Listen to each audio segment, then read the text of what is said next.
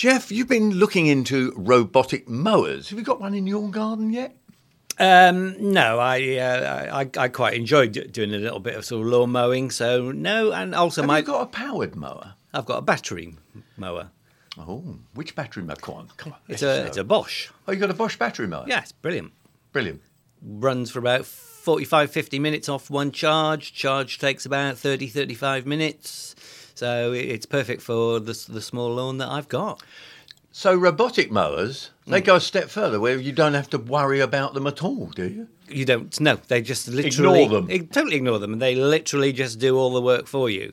Um, it's not quite as simple as that because if you've decided that you're going to go down and get yourself a robotic lawnmower, the, the one thing that you do have to do is to basically put in the perimeter wire, and that is uh, the the first stage. Is that buried or above ground? Oh, it's buried. Yes. So basically, the the, the idea of the perimeter wire is that um, um, a mechanism within the mower detects the perimeter wire, and as its name suggests, you put it around the edge of your lawn, and that basically stops the mower from disappearing off into the distance, and it basically keeps it within the area of the lawn. And if you've got um, trees in your lawn, or you've got uh, flower beds in your lawn, or other obstacles in inverted commas, then again, depending on the mower, you've then also got to put a perimeter wire around them because again, you don't want them, you know, driving over your flower bed and cutting all your flowers to bits. So there's a little bit of work involved, and it's it's quite easy. You know, you just literally put a little slit trench into into the top couple of inches of the turf and lay the perimeter wire. You then wire that to the the base station or the the mower's home, um, and then obviously you have to plug that into the mains because although the mowers themselves are battery operated, um, you know, and it's a rechargeable lithium ion, well, normally lithium ion battery, um, that has to be recharged. So you do have to have a, a safe, waterproof electrical supply for the for the home base or for the, the charging station. And then literally, yes, you just the, you you put the mower on its first day into the into the home station. You you program it. So you have to tell it, you know, how many times you want it to mow. Do you want it to skip days? And, and it's now really clever because you can now got an app on your phone for a lot of them.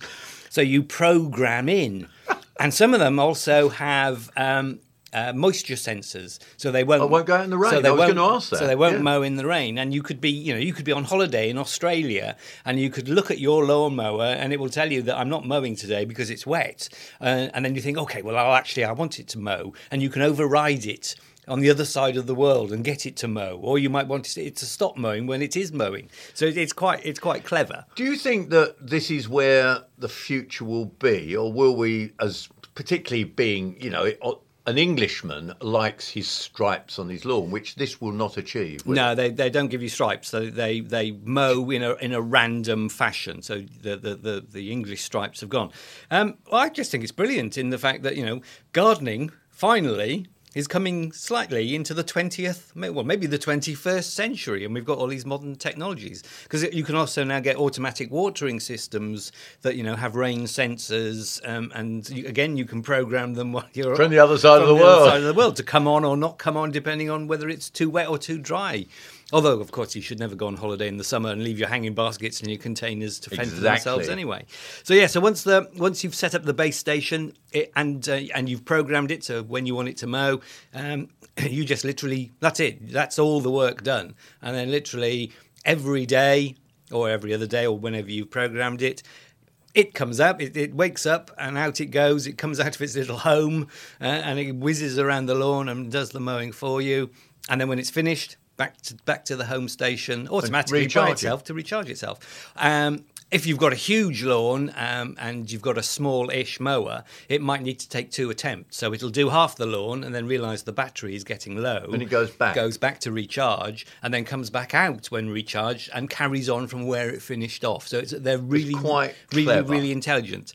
Um, you don't have to worry about the clippings, so there's nothing to, to, to clear up afterwards because It's regularly cutting. it's regularly cutting, yes, exactly, and which is what you need. Even if you're using a lawnmower, you should be regularly cutting, taking off the tips of the grass only if you want good quality, and that's what they do.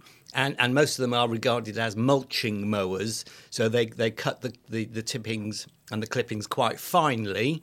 So that they then act as a mulch on the soil. And some of them are actually are, you know, double-bladed mulching mowers that have a downdraft, so they push the clippings right down deep into the turf and into the soil.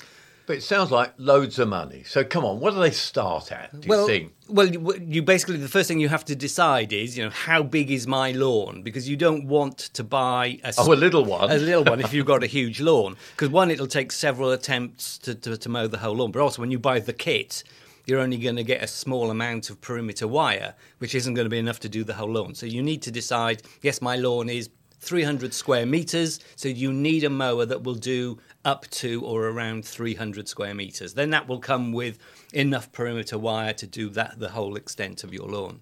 That's no different from buying any sort of mower. Absolutely. From a hand mower Absolutely. to a motor mower. Absolutely. Different size of motor mower to a dry, to a Yeah, exactly. Sit on yeah, exactly. If you buy a tiny hand mower, you're not going to mow acres and acres, are you? No, well, not unless, you, not unless you're, not unless Unless you're mad. You're a bit bonkers. Um, so yeah, you decide, and uh, the the smallest um, come in the range of sort of 200 square yards, and you are looking at.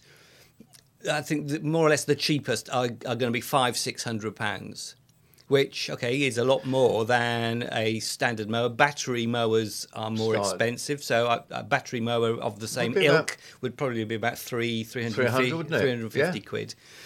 But it is okay. It's not everybody's cup of tea. But if you don't like mowing your lawn, or you're always away and you're never there to mow the lawn, then this is the the easy way for you to get a fabulous looking lawn. And it will get rid of contractors, won't it? Because you won't have to have a, mower, a man to mow your lawn, will you? no, you've just got the robot. You tell the tell the robot, go off, mate, go and do my lawn for me.